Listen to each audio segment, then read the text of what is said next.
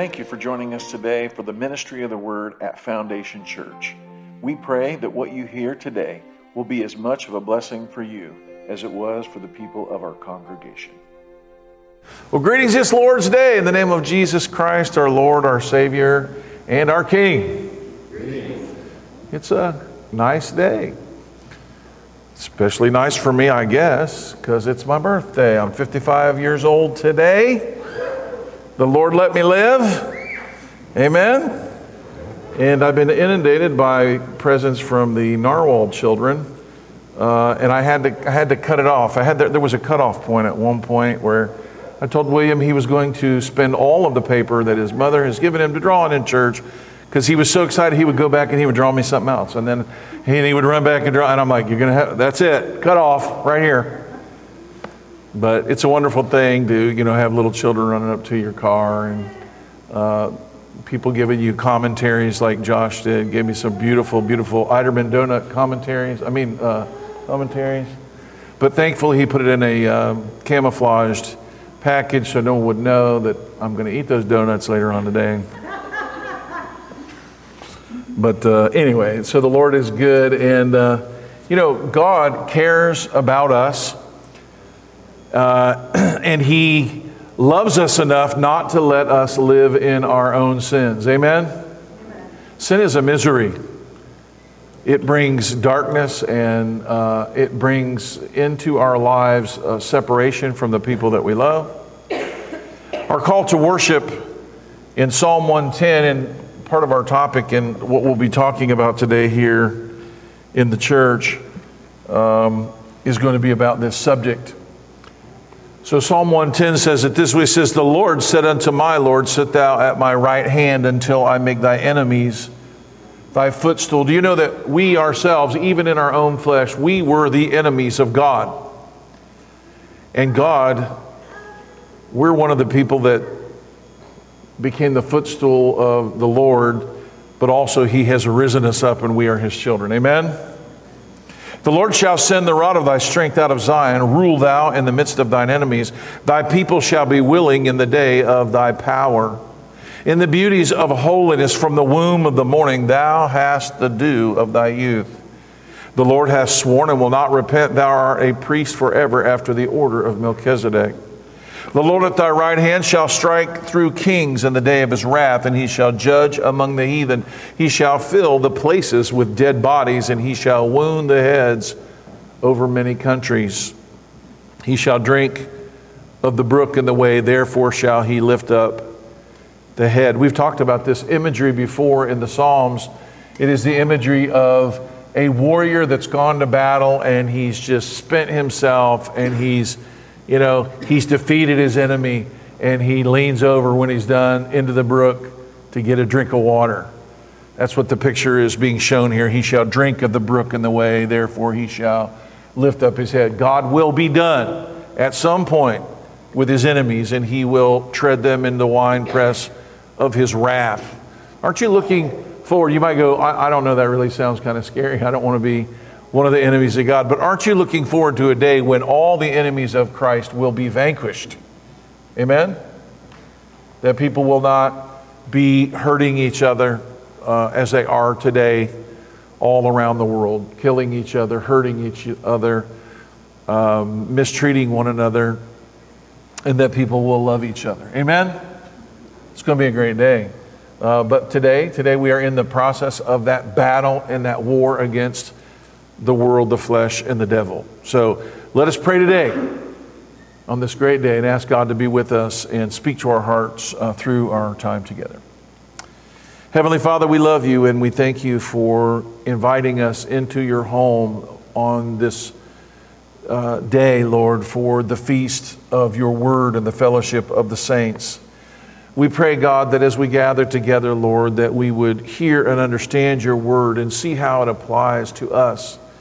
Lord, that we might today, right now, Lord, not harden our own hearts, but that we would be open to repentance and that you would fill our hearts with thankfulness and contentment rather than covetousness, Lord, which would fill it if you had not intervened. I pray today, Lord, that you would lead us in the paths of righteousness for your name's sake. In Christ's name we pray. And all God's people said,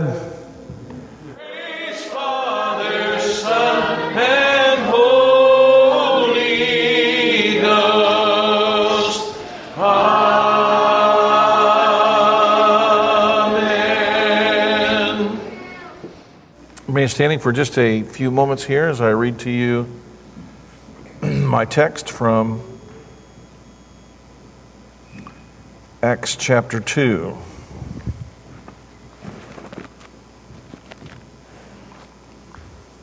I'm going to start in verse 13.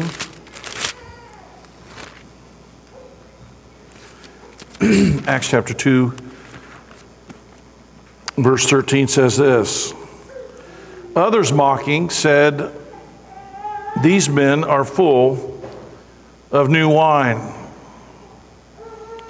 But Peter, standing up at the eleven, lifted up his voice, and he said unto them, Ye men of Judea, and all that dwell at Jerusalem, be this known unto you, and hearken to my words. For these are not drunken as ye suppose, seeing it is but the third hour of the day. but this is that which was spoken by the prophet Joel.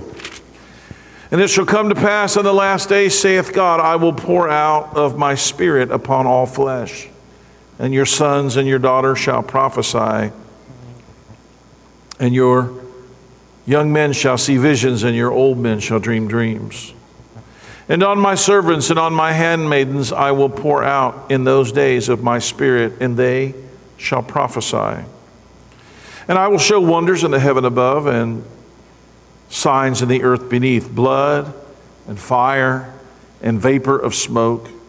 The sun shall be turned into darkness and the moon into blood before the great and notable day of the Lord. And it shall come to pass that whosoever shall call on the name of the Lord shall be saved. Let us pray. Heavenly Father, we love you and we thank you for loving us. We thank you for having your servant Luke write these words down that we might be also witnesses of these early days in the church after you ascended into heaven and sent the Holy Spirit to lead and guide and fill us. Lord, we pray that your Holy Spirit would continue to fill us and lead us and guide us, Lord, even now as we open your word. Lord, that you would speak to the hearts and the minds of those that are here, Lord, that you would lead us in repentance from our sins and faith towards you. In Christ's name we pray, and all God's people said, You may be seated. When we read a passage in the scriptures, we often look for the best context and uh, conjecture that we can, given the information that we have before us. And we do our best to understand uh, a Bible passage. If we read a text from the New Testament, we often search other New Testament uh, verses and even Old Testament verses as we develop what we are convinced the passage is uh, trying to say to us. When we read the Old Testament, inevitably we must come to the New Testament to fully understand what was given to our forefathers in shadows and hints. But here in our passage today in Acts chapter 2, we are not left to guess where to look. When Peter is trying to explain to the gathering crowd what is happening around them, the Holy Spirit fills his mouth with these words, and you can, re, you can say them with me. Say, This is that. This is that which was spoken by the prophet Joel. Now, before that, Jesus had told them what was coming before it came. And so, in this case, we have abundant clarity. Does that make sense? Jesus told them what was going to happen, and he explained what it was. And Joel foretold of what was going to happen many years ago. And Peter points back and he says, What you're witnessing right now, what is occurring right now, this is that which was spoken by the prophet Joel. However, as clear as it should be, it seems that we still uh, often have missed an important part of what is happening here in Acts chapter 2 because of the current Christian culture that we live in. I don't know if, if this happens to you a lot, but sometimes ideas that we have in our mind cloud what we hear God's word saying. God's word says stuff plainly, but what's in our mind, Michael, sometimes we hear something else, right? You know, God's word says this, and we go, oh, yeah, well, we, we, we know what that means. But what we're doing is we're actually clouding it with what's already in our minds. And there is something in the minds of Christians today that I believe clouds the ability to understand what is actually happening in Acts chapter 2. So I'm not sure how far we're going to get today through Peter's sermon on the day of Pentecost, but what we're going to do is we're going to go back to Joel to where Peter points his listeners, telling them that this is that, and we're going to see what that is. Is that does that sound all right to you? Now, if I ask you to tell me about the book of Joel, you might not know anything about it at all. You might just go, isn't it one of them books in the Old Testament, you know, Ezra, Nehemiah, Esther, blah, blah, blah, you know. How many of you guys learned, you know, how to, you know, recite this, the, the, the Bible, the books of the Bible, right? Genesis, Exodus, Leviticus, Numbers, Deuteronomy, Joshua, Judges, Ruth. I don't know how you learned it when you were young or if you ever did, but you might just go, yeah, Joel, you know. It's one of those in there with all those other ones, right? You might not have any idea what it is about, but we're going to find out right now.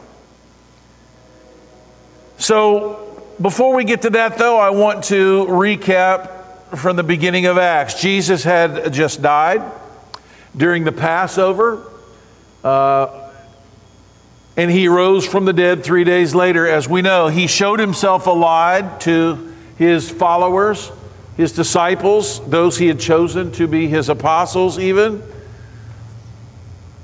For 40 days he did this, his time living among them and in the flesh and blood as a man was over. He had uh, been given all power in heaven and earth, and now he had ascended to the Father, and he had sent the Holy Spirit into the hearts and into uh, the essence of his believers, his disciples. They were told that with this power that they would receive, they were to go out into the world preaching the gospel, this good news to the world. And the gospel was going to be a bit different, though, for the Jews than it was the rest of the world. Now, this is something you may not have considered. The gospel was different for one part of the population than it was the other.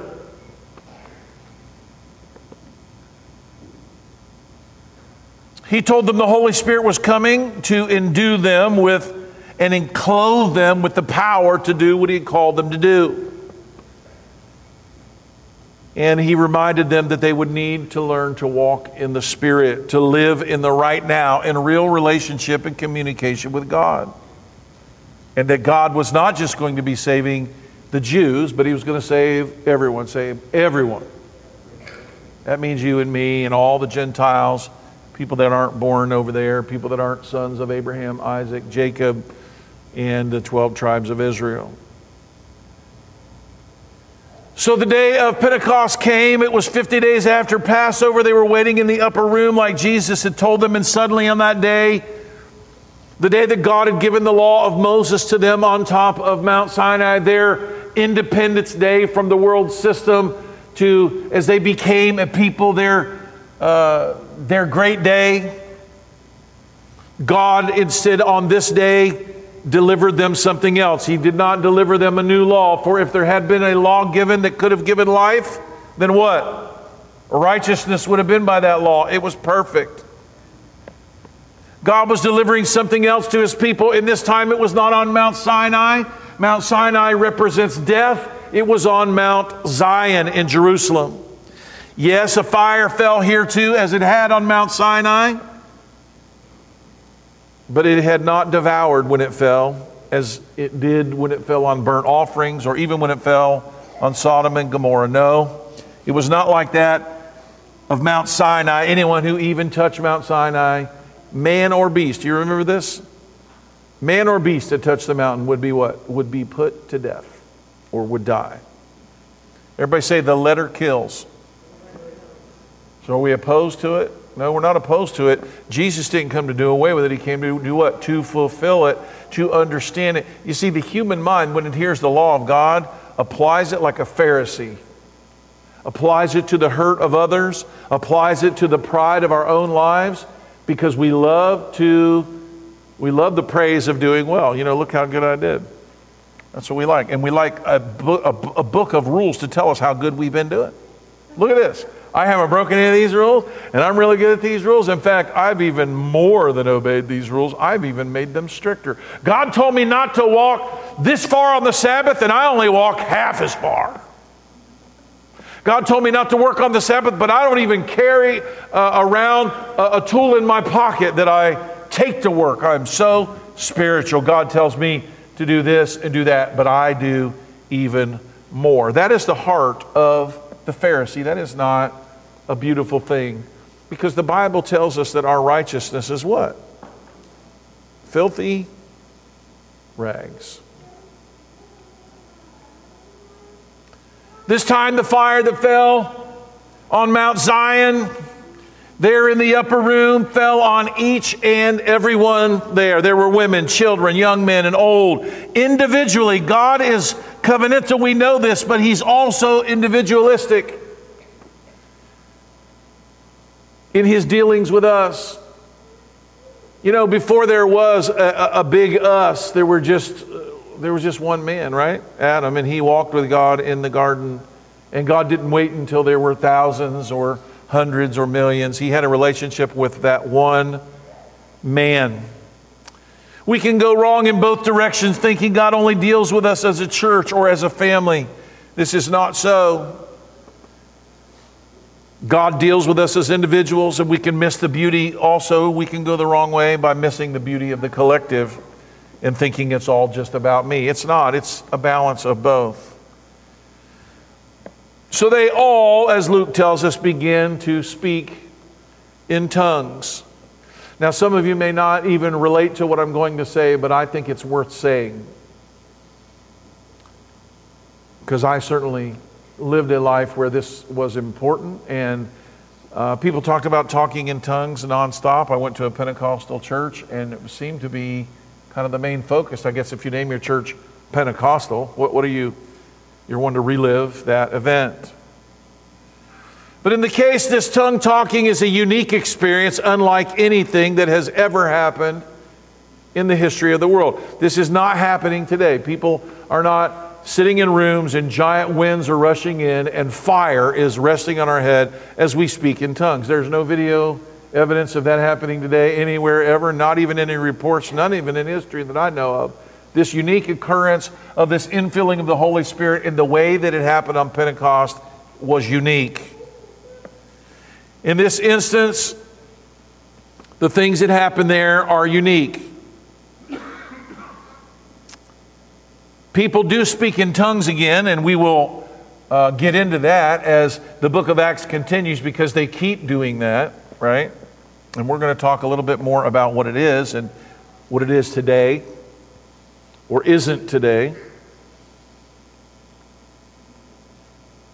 But it's worth mentioning that they did not work it up. They did not beg for it. They did not press on in prayer for a long period of time, trying to get in the right frame of mind before they spoke in tongues. This was actually a big part of the culture of the church that I grew up in. I love the church I grew up in, but there was a, it was almost like Jason that you needed help getting like delivering a baby or something. And people would come to the altar and they would pray, and people would get them and, and put their hands on their head and they would pray with them, and they would pray very loud in their ears, and they would scream and they would turn the music up, and they would be like, Come on, we need to get it, we need to get it, we need to get it. Is that what happened on the day of Pentecost? Everybody say no. In fact, do we see anything like that in the Bible anywhere ever? No, we don't. In fact, you'll see that what happens in the Bible is that while they were there and they were praying, they just began to speak with other tongues. They, in fact, they didn't even know to ask for the Holy Ghost. They weren't asking to speak in tongues, they just started doing it, right? You'll find out this happens more than once, and it happens exactly that way. As far as we know from Scripture, they did not get their hands, they did not get hands laid on. They weren't told to say a few words. You know, I visited, uh, Sister Joy, I visited Oral Roberts University back in 1987 or 86 or whatever it was. If you don't know who Oral Roberts was, wow, he was one of these Pentecostal preachers and he had a big giant following. He and his son Richard Roberts had raised so much money, they built a hospital and they built this big tower. They even went up in the tower and, and said that uh, God was going to kill him if he didn't raise like $14 million. And I don't, you guys, you guys are too, none of you remember this. Joy, is, Joy remembers it though. But before all that craziness happened, they had a really good college called ORU, which is Oral Roberts University. I went out there and, and, uh, this is the first time I had seen this. People come forward to pray and they said they wanted the Holy Ghost, and people would come down and they would say, All right, here's what you got to do. You need to spell Eddie really fast. E D D I E E D D I and then and then and then it's like, you know, have you guys ever tried to use one of them old manual pumps? You know how you get them going? You pour water down in them to prime the pump to make it work. So we're just going to have you say a few of these words really really fast. Folks, that is not getting the Holy Ghost. There was no, and, and what was funny is they said, We're doing it just like they did in the book of Acts. They were always helping you prime your pump. Folks, that's not in God's word. That is not the gift of the Holy Ghost. That's something, but that's not that. Church leaders, we're not shaking them back and forth, trying to teach people how to get the Holy Ghost as they do in churches. And they do it all over the world. They do it. You don't need that. God gives us what He promises, and He doesn't need us to help Him with that. So in Acts chapter 2, verse 12, it says, And they were all amazed, and they were in doubt, saying one to, one to another, What does this mean? Now, God's people were not just going uh, to be the Jews anymore, or even just proselytes of Judaism. They were going to come from people all over the world. That was the meaning of them speaking in tongues. To hear God's word spoken in Hebrew was normal. To hear it spoken in the language of the Philistines, that, that, that, was, not, that was not normal, right? And so here they have Parthians, Medes, Elamites, the dwellers of Mesopotamia, Romans, all these people, Cretes and Arabians. How hear we every man in our own tongue wherein we were born? Oh my goodness, the wonderful works of God. So the Holy Ghost, the Spirit of God Himself, would not only dwell in one man as it had in the uh, man Christ Jesus, the fullness of God would dwell in the fullness of the church. And so now we pick up at Acts chapter 2, starting in verse 13, and we see what happens, and we get as far as we can through this chapter. Verse 13, as I read in my text to begin with, others mocking said, These men are full of new wine. You see, some people were curious and they wanted to know what it meant, right? Isn't that what they asked Jason? Some people says, "What means this?" But there was another element in the crowd that day, Sister Joy. The curious, the spiritually curious, and the devout men and women who truly wanted to know that was one, but there was this other element there as well. Are you curious, though? I want to ask you, are you spiritually curious? Do you want to know? Are you looking around to see what God is doing? Are you wondering? Are you asking yourself, what in the world does all this mean? Do you look at world events and do you say, what does this mean? Are you thinking about it or are you just not really thinking at all? To be curious, to search the scriptures, to study current events in history, we should always be asking ourselves what it meant. But here in verse 13, there were others. Everybody say there were others. There were some curious and devout who wanted to know what it meant, but then there's the others. And you might find yourself in this category too. You might be among the others. The others just made fun of it all. They begin to mock it. You know, it's easy to mock what you don't understand. It's easy to make fun of things that don't make sense to you. Amen? That's what we do sometimes. We can just laugh and think to ourselves that we're superior than others, that others are ignorant, who don't see things the way we do or experience them ours. Or we could be humble and curious. What do you think God would prefer? My admonition to you today is do not be among the mockers when God begins to do things in your life, even if you don't understand what you see. You know, I don't really like it when people say, God told me this and God told me that, but I'm very, very careful, I hope, to not mock it because you know what? You just don't know. Maybe God did tell him. I met a woman one time that seemed crazier than a loon. She talked about God in a way that I would never talk about God, and, and she was, to- and you know what? She told me God told her something. Well, the truth is, I know God told her something. And that really messed me up. I'd been down on my knees in prayer asking God for something, and she calls me on the phone to tell me she's got what I've been praying for. And I never met the woman in my life. And I'll tell you what, you know what I would have done if I had not been praying? And she and I met that woman, I would have said, That woman is a loony bin from whereversville. If she had told me the story that she told me after I came to her house, I said, uh, Ma'am, could you tell me about how God talks to you? And she said, Well, He does it when I'm on the treadmill.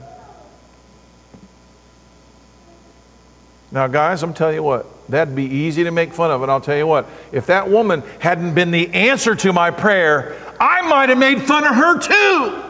But instead, all of a sudden, this goofy woman who acted like a crazy person to me, who certainly didn't seem like anybody God would take the time to talk to, God talked to her. And I'll tell you what, in that moment, there was no laughing. I was going like, huh. I don't know. Maybe that's not you. I sometimes, when people tell me God tells them things, the first thing I think, Tony, is, yeah, right. I'm sure he did. I'm sure the God of all the universe just decided to whisper in your ear today. And honestly, I think that because I think most people uh, make that stuff up. I do. You might go, I didn't know you thought like that. Well, I do. I think most people that say God told them, God never told them anything. But I'll tell you what, mocking them ain't the thing to do. You, you're going to end up being wrong and you'll end up mocking God. Don't do it. Here at Foundation Church right now, as God begins to do some things you don't understand, you might be tempted to mock what you know nothing about, and you won't be the first. In fact, it's what most people do. In this case, they mocked the followers of Jesus as a bunch of crazy drunks. Think of that. Here they are in this incredible day, one of the most incredible days in all the world that the world will celebrate for thousands of years and they're missing it completely. They're not only missing it, but they're making fun of it. Could you imagine that? Looking back in history, going like, you know, some guy has won the $1.5 billion lottery, and he goes to your work and he comes in and he tells you all about it, and you're like, shut up, Leroy. Sure, you won. Sure, you're a billionaire. I'm sure you are. You goofy moron. You probably don't even know what the lottery is. I'm saying that is our tendency when things are unbelievable to us. Not only did they miss it, they made fun of it. How many of you want to be in that boat that you not only miss it, but you end up being a mocker? I sure don't. I think the thieves, and I say thieves plural, the thieves on the cross, most people like to talk about one of them, but not too many like to talk about the other. Well, the truth is, is they both mocked Jesus. Did you know that? You remember that? If you read the accounts in Matthew, Mark, and uh, and, and Luke, you'll find that these thieves begin to do what? They begin to mock Jesus. People were standing around. There was a sign above his head. The people that were crucifying mocked him. They, they read out, Oh, let's put it in all the languages of the world. King of the Jews. Let's put it in Greek and let's put it in Aramaic and let's put it in Hebrew so that everybody knows he's the King of the Jews. What were they doing? They were mocking. Not only were they mocking him, but the people that were in pain on each side of him, hanging on the cross in their own pain, they had enough energy left to make fun of him. Both of them. Everybody say, both of them. And the reason I mentioned that they both did is so that maybe if we got a mocker or two still in here, you won't think that that puts you completely outside of hope because one of those mockers turned from being a mocker to being a believer. Amen? After the earthquake, after things begin to happen, all of a sudden one of them goes, I believe this is the Son of God, right? You know, God may work in your life, and at first you may even mock what God's doing. Don't be a mocker. They mocked what they did not understand, what they were missing that was going on. Had they understood what was happening on the day of Pentecost, they would have not responded as they did. As they, if they had understood what was going on in the cross, they would not have mocked. They were in their agony and in their suffering. You see, the world hurts. And what, does, what do hurting people do? They hurt other people. You'll find the people that end up hurting people are people that have been hurt themselves. And over and over again, they're the mockers, they're the people that hurt. If you found yourself mocking what God is doing, you too, though, can repent, as one of those thieves did and who was with our Lord in paradise. Be humble, stay curious, and repent when you find that you've missed it. The Jews as a whole totally missed that God had sent their Messiah, and many mocked Jesus. In fact, most people did mock Jesus, believe it or not. Can you, can you imagine in history looking back and go, God Himself came in the flesh to save me, and I spent my time making fun of Him and His followers like they were a bunch of goofballs.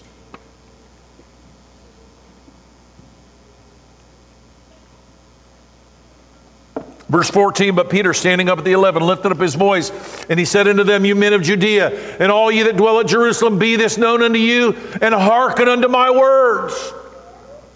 So here we have Peter, the thrice denying apostle, who even cursed and said he didn't even know who Jesus was even once rebuked by Jesus, referring to him or the motivation behind what Peter was saying as Satan. Could you imagine Jesus referring to you as Satan? That, wouldn't that be a little disconcerting to you? One thing I like about Peter is even though he denied the Lord, even though he failed, even though Jesus called him the devil once, I love what he, says, where, where, where, where, remember he looks at Peter and says, are you going to, are you going to leave me also? What does he say? Where can I go? Only you have the words of eternal life.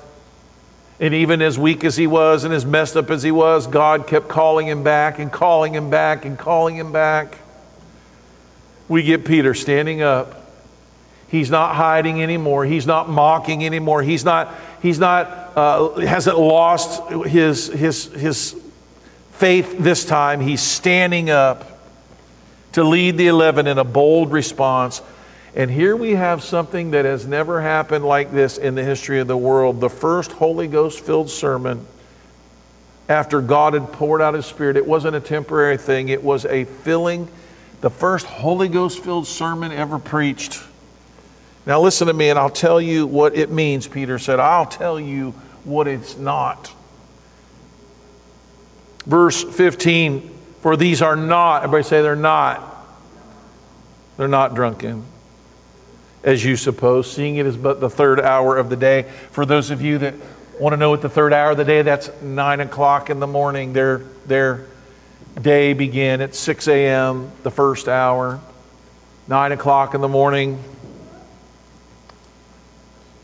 He addresses the mockers' assumption that they were drunk by pointing out the time of the day.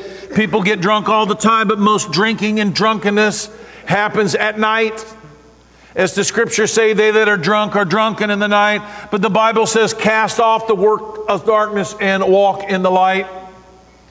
You might find that you, if you are given to drunkenness or given to uh, needing to get high once in a while, you'll find that most of that and a lot of that might happen all the time, but at nighttime is when the need arises the most. Perhaps some of the curious, even some of the mockers that day were both changed. Could you imagine the conversion story if there was one of them who accused all the apostles and the, the, the followers of Christ of being drunk? Because you know, what's getting ready to happen is when after Paul's done with the sermon, 3,000 of those people are going to change their lives. But some of them, Amy, were they were the people going, What are you guys, a bunch of drunken fools? They were there. That's what they were doing but they were there. Don't dismiss the mockers. Let them come around. The ones who don't come around are the ones that aren't going to get anything. Sometimes with the mockers that are coming around, God has brought them around, even in their mocking, to change them. Verse 16, but this is that which was spoken of by the prophet Joel. Here we go now. They aren't drunk, but this is what you are seeing and hearing was foretold hundreds of years ago by a prophet named Joel. The Jews there would have known very well this little three chapter book of prophecy that Joel offered that was part of the law of God. They would have known that Joel, Amos, and Obadiah called the minor prophets by Bible scholars not only because they had uh, not because they had little to offer, but because of the brevity of their words. They were written in the days leading up to the great judgment by God on his people. And it was called the day of the Lord. Everybody say the day of the Lord. Wonderful for some, but dreadful for others, Jason.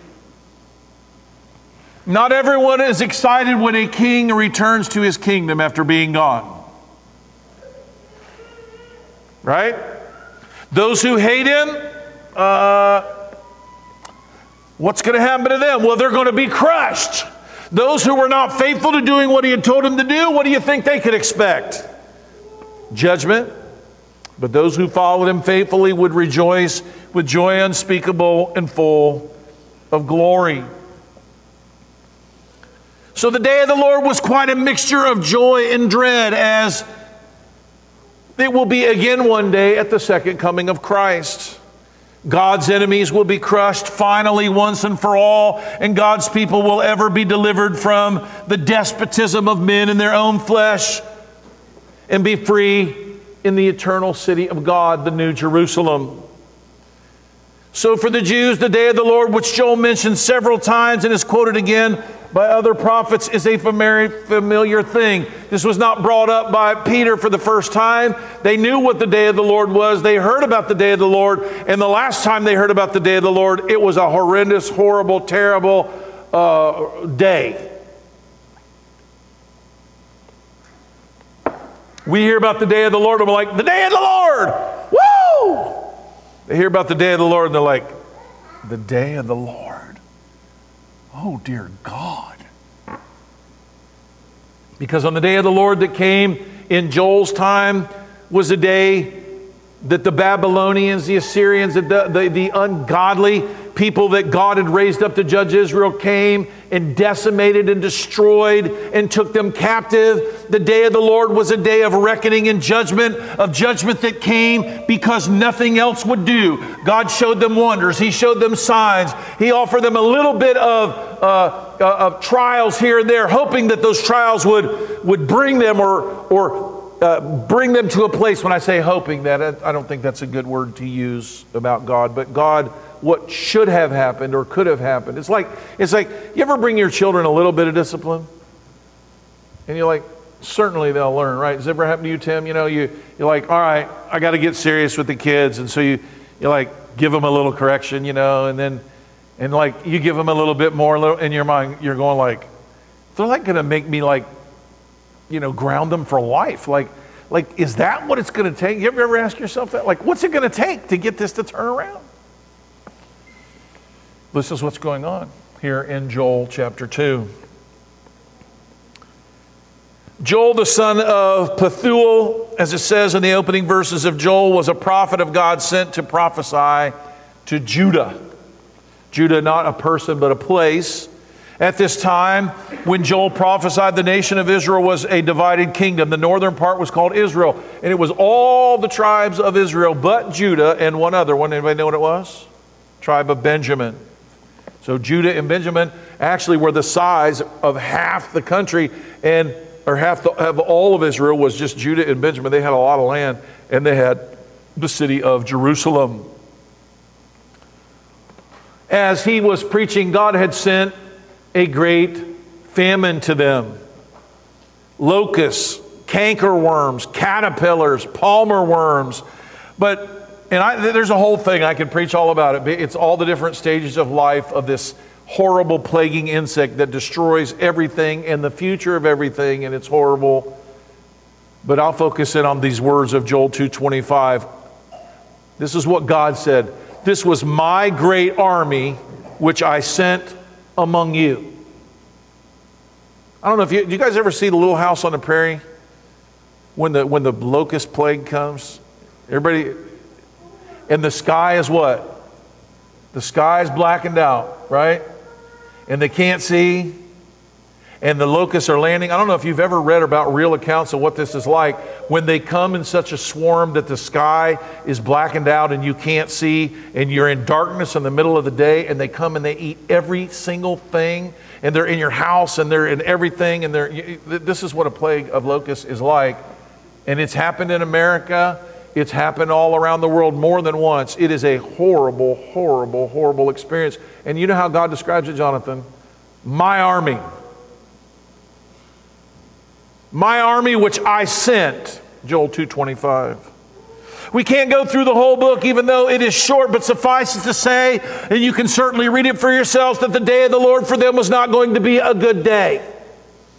It was a day of harsh judgment, the likes of which they had never seen. You see, the locusts that came that God had sent, they were not the judgment, they were the judgment before the judgment. And the book of Joel says, I sent them because I thought that if you if this happened to you, this would inspire you to straighten up and to change your lives. But it did not. And so as a result, I'm going to send you something that you're not going to be able to ignore.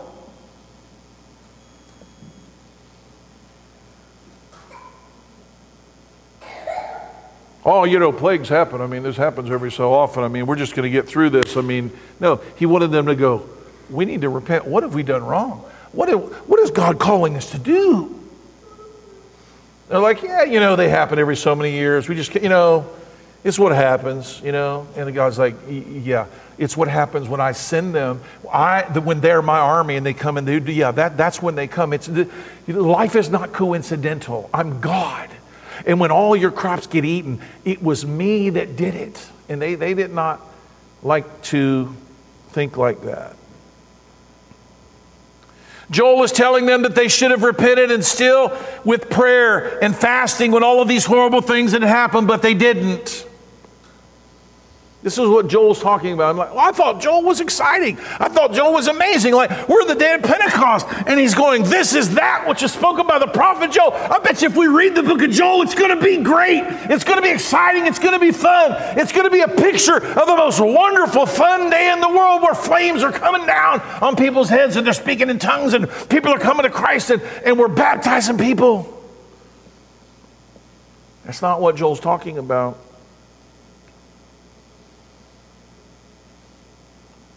They were told the judgment day was coming and the day of the Lord was coming, and everybody say, and it did. It was after these words that the Assyrians came and did their worst. They destroyed the holy city. They took many uh, Israelites captive to Babylon. As so, as with many of the prophets, their words not only applied to the days that they were living in, but whether they understood it or not, they spoke of a foreshadowing of days that were coming. You'll see this time and time again in the Word of God, the prophecies that were warning them about the coming judgment in, in their day back in like 586 BC. They applied exactly to the day that they were living in because those events were foreshadowing the events were going to come.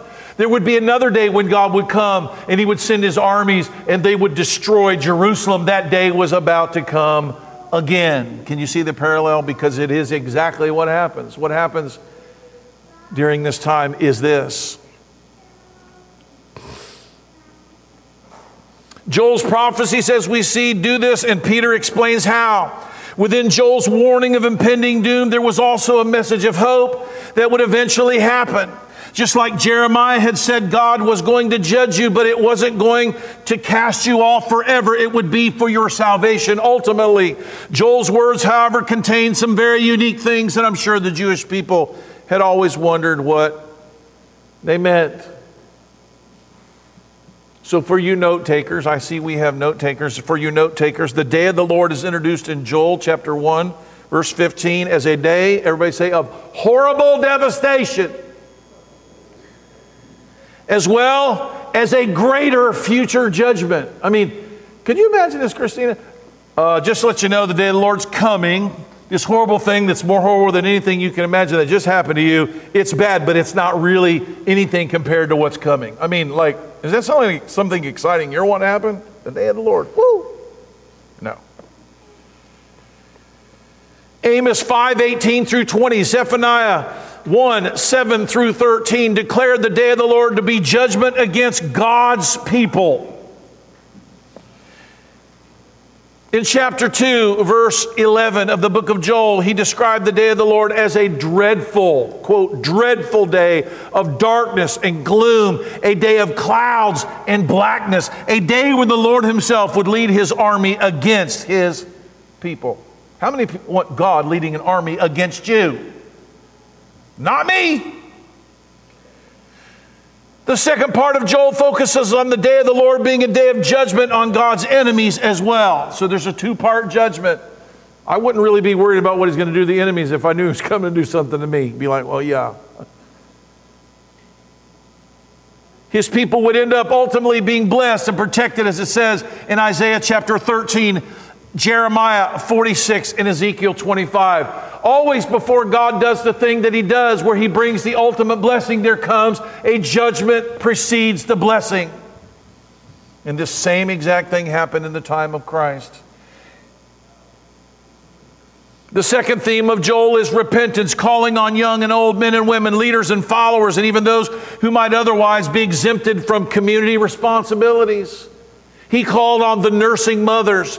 He called on newlyweds that were normally not even required to do anything. He required on them to return to God and forsake their sin. He called on them to mourn over their sins, weeping and crying out to the Lord and fasting to put their flesh in submission and to do it from their hearts, not just out of fear or from ritual, but out of a true contrition.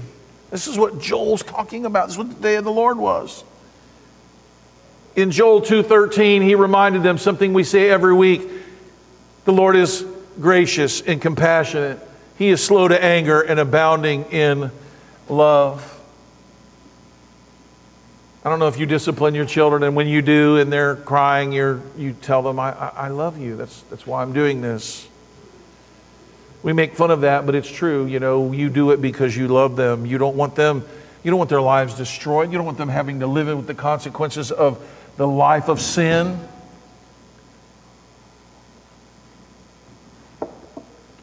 At the same time, Joel tr- stressed the possibility of repentance lies not with them, though, but with God. He told them they would not even be able to repent if he did not grant them the ability or the desire to do it. That he exercised his power even over their ability to repent. So there's the book of Joel. Isn't that exciting? You guys all excited about the book of Joel? Want to do a study on that? We get in Acts chapter 2, verse 17. He begins to quote it. And it shall come to pass in the last days, saith God, I will pour out my spirit upon all flesh. And your sons and daughters shall prophesy, your young men shall see visions, and your old men shall dream dreams. This is a direct quote from Joel chapter 2, verse 28.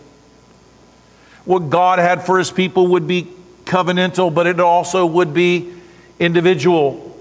I think that is why in the book of Acts they said when everyone was gathered in the upper room, it said there were the apostles were there, right? And it says, and the women were there, and there were everybody was there. There was men, there was women, there was children, they were all gathered together, just like we see in this work of art on our slide today. God was restoring his relationship with mankind, one man, woman, child at a time, and this would be on everyone, including their servants, as we will see in the next verse. Not only would God do this for every member of their family, young and old, he would do this even for the slaves that were in their house. Verse 18 On my servants and on my handmaidens I will pour out in those days of my spirit, and they shall prophesy. It won't just be one man. It won't just be one prophet here and there. It won't just be the high priest or the tribe of Levi. It won't just be the prophet Jeremiah or Isaiah. It won't just be John the Baptist or Jesus. Every man, woman, and child, young and old, will begin to speak the words of God because the Spirit of God will fill them as it filled the prophets of old on those special occasions. It will fill all of God's people all of the time. And the words that they speak will be my words.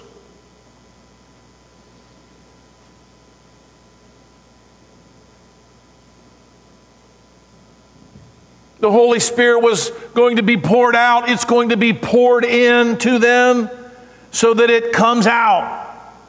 It flows out of those in whom it resides.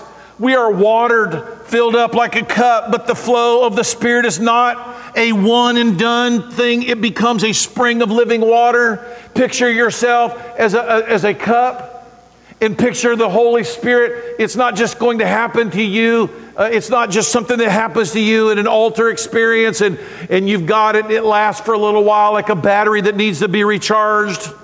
We grew up in the church and they would say, you know, you've backslidden and you need to get refilled. Remember that, honey? We got to get refilled. And we'd say, oh, uh, Sister Andrea got refilled tonight. She got refilled. And they would, and everyone is gathered around and they prayed for Andrea because she got refilled. The Bible tells us that if you're really filled with the Holy Spirit, that He fills you and He keeps filling you. So picture yourself like this cup, okay? Picture yourself that the Holy Spirit is coming down, and as it's flowing in you, what's happening to your cup, Titus? It's spilling out and spilling out and spilling out. And if the flow is from God, is it ever going to run out? The source isn't you. The source isn't how good you've been doing, Amy. The source isn't the works that you put into it. The source is Almighty God. It's the never ending power of the Holy Spirit from heaven that it does not run out. The wells of salvation come out. We become rivers of living water.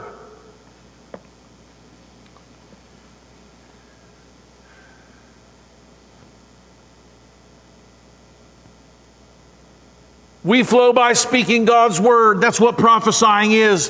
When we speak, God is speaking. I'm not saying that all of our words are His words any more than every word of every prophet was. Like them, though, we are vessels of clay, as the Bible says, right? For we have this treasure in earthen vessels. They live. Do you know people live because they are around you? If you are filled with the Holy Spirit of God, people live, they come to life because of you. God fills you and it overflows out of you into them. That's how it works. What, is, what did Paul say? One plants, one waters, and God gives the increase. The Bible tells us that we, us, you know, what did Jesus say? Out of us will flow rivers of what kind of water? Living water.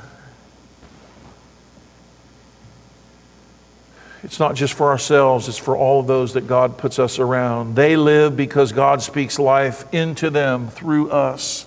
They walk in the garden in the cool of the day when they walk with us. You might go, Well, I don't, that really doesn't really describe me. It can. You can be filled with the Holy Spirit, and your words can be a blessing to others. Your life can be a watering for others.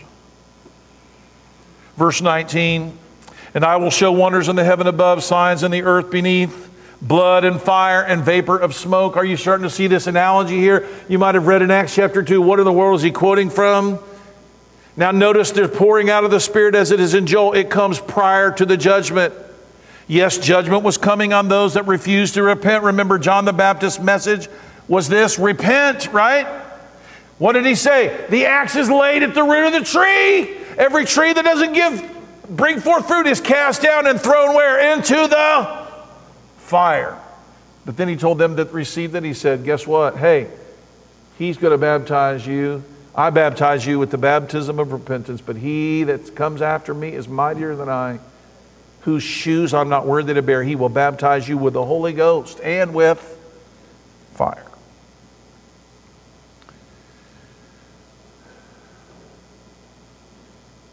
There was at this time in Israel's history, not only was this going on figuratively, it was going on literally. Joseph, Josephus, the historian, records odd signs in the earth.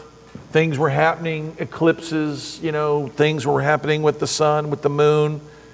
You can read about the details of all that. I really believe that what God was showing is yes, there were some of these warnings that were coming, but the warnings were coming. And when I was reading Calvin's commentary about this, he goes, he goes, when you see the dark clouds, you're not wondering if it's going to rain, right? It's getting ready to rain. It's not like the whole sky's black and they're coming in and the lightning's coming and you're going, maybe it's going to go around. Like, no, like you're, you, as far as you can see, it's coming. Verse 20 the sun shall be turned to darkness, the moon into blood before that great and notable day of the Lord. History records these things that happened, but it was a warning to God, a warning by God to his people. Verse 21 And it shall come to pass that he, that, and it shall come to pass, I have no idea. I know this verse, and right here it's not even written out right. And it shall come to pass that whosoever shall call upon the name of the Lord shall be saved.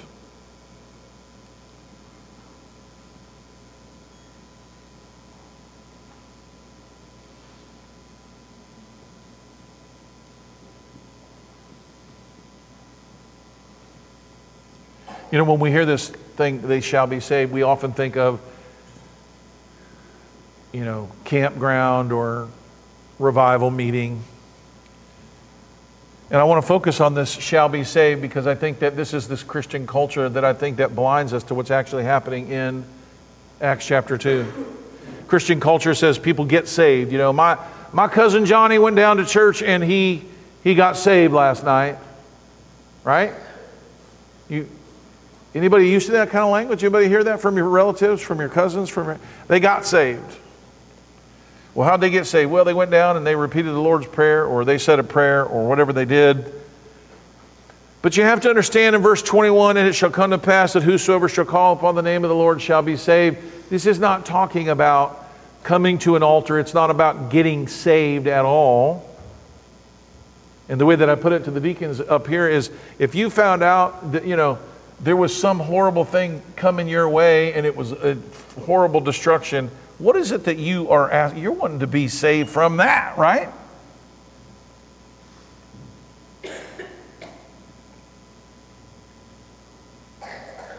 Coming up in 16 verses, the Jews are going to gather around the upper room and they're going to ask Peter after this sermon, they're going to say, What must we do to be saved? He tells them to repent, just like Joel does, but he gives them even more. But in the meantime, let's talk about this phrase, shall be saved. Peter is quoting Joel chapter 2. And in this instance, what does it mean to be saved? Anybody know? If there's great destruction and everyone's going to be burned and destroyed, uh, if you're asking to be saved, are you asking to be born again, Sister Joy? If you're the Jews, or are you just saying, I don't want to be a part of Jerusalem getting leveled to the ground and I don't want to die? Isn't this? It's a practical salvation, right? Save me from this disastrous judgment that is coming. You've just been told God's coming. He's coming with great power to inflict horrendous judgment upon in the form of an army that will devastate them. The way that I put it here when I wrote this is if I told you there was a mile wide tornado coming, like the one that hit Xenia, you would be saying, "Where can I? wh- Is there somewhere I can go?" You're like, "Get in the basement. Get in. The, get under the ground. Do something. This is what you must do to not get swept away in the storm." Peter then brings Joel's words to bear on the present day. It's getting real for them in a way that they become very uncomfortable with. Sometimes when we hear God's word, we should get very uncomfortable. We should become very motivated. You know, if someone tells you you need, you know, uh, hurricane shutters or you need a, a, a storm shelter or you need a basement, it's all one thing. But when you see a black tornado a mile wide coming on the horizon, you're like, you're very motivated right now to do something right now, right? Where? Whoa! Right? That's what's happening. Sometimes when we hear God's word, we should get very motivated, very ready to fall down before Him with mourning and crying and repentance and fasting. This is what God told them should have happened to them when the first thing happened to them, but it didn't. So the question to ask us is do we really need for God to turn up the heat on us and devastate us to get us to turn from our sins? Or should we be sensitive to His correction? Anybody know the right answer to that? Should we be sensitive to God's correction or should we wait till God completely wipes us out, Tony? What, what should we do? It's about to get real for you here in this room, just like it did for them. We do not have to learn the hard way. Those who belong to God cannot live in sin. The Bible says it's a fact. If you do, you should fully expect your day, the day of the Lord to come. And I can tell you with assurance of Joel and Peter that if you live in sin and you act like you're a follower of God and you think that you're his child, you better understand that judgment begins at the house of God. And if you're living in sin today, it's time for you to repent. He starts dealing with the sin that they committed, and we're going to be talking about the sins that you're living in. Verse 22 You men of Israel, hear these words Jesus of Nazareth, a man approved of God among you by miracles and wonders and signs, which God did by him in the midst of you all, as you know well.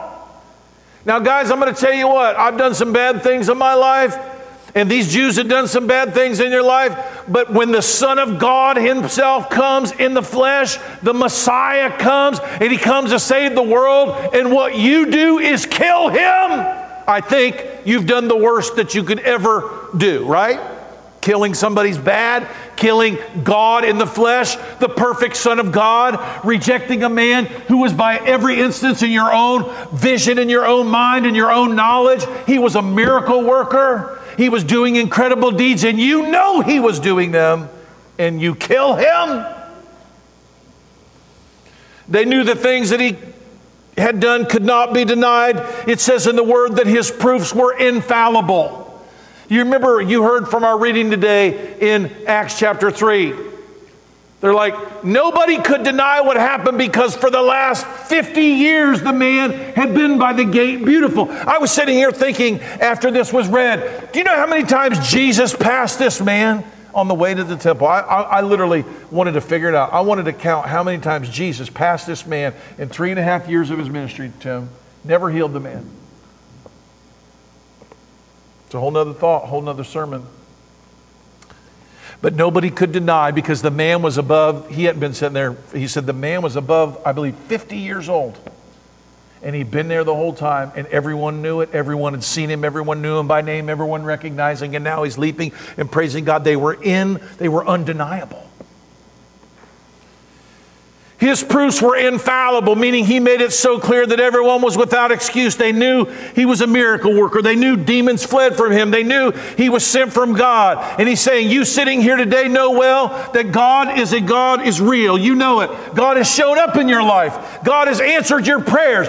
God has delivered you time and time again, and you know God's real. You're no different than these people are.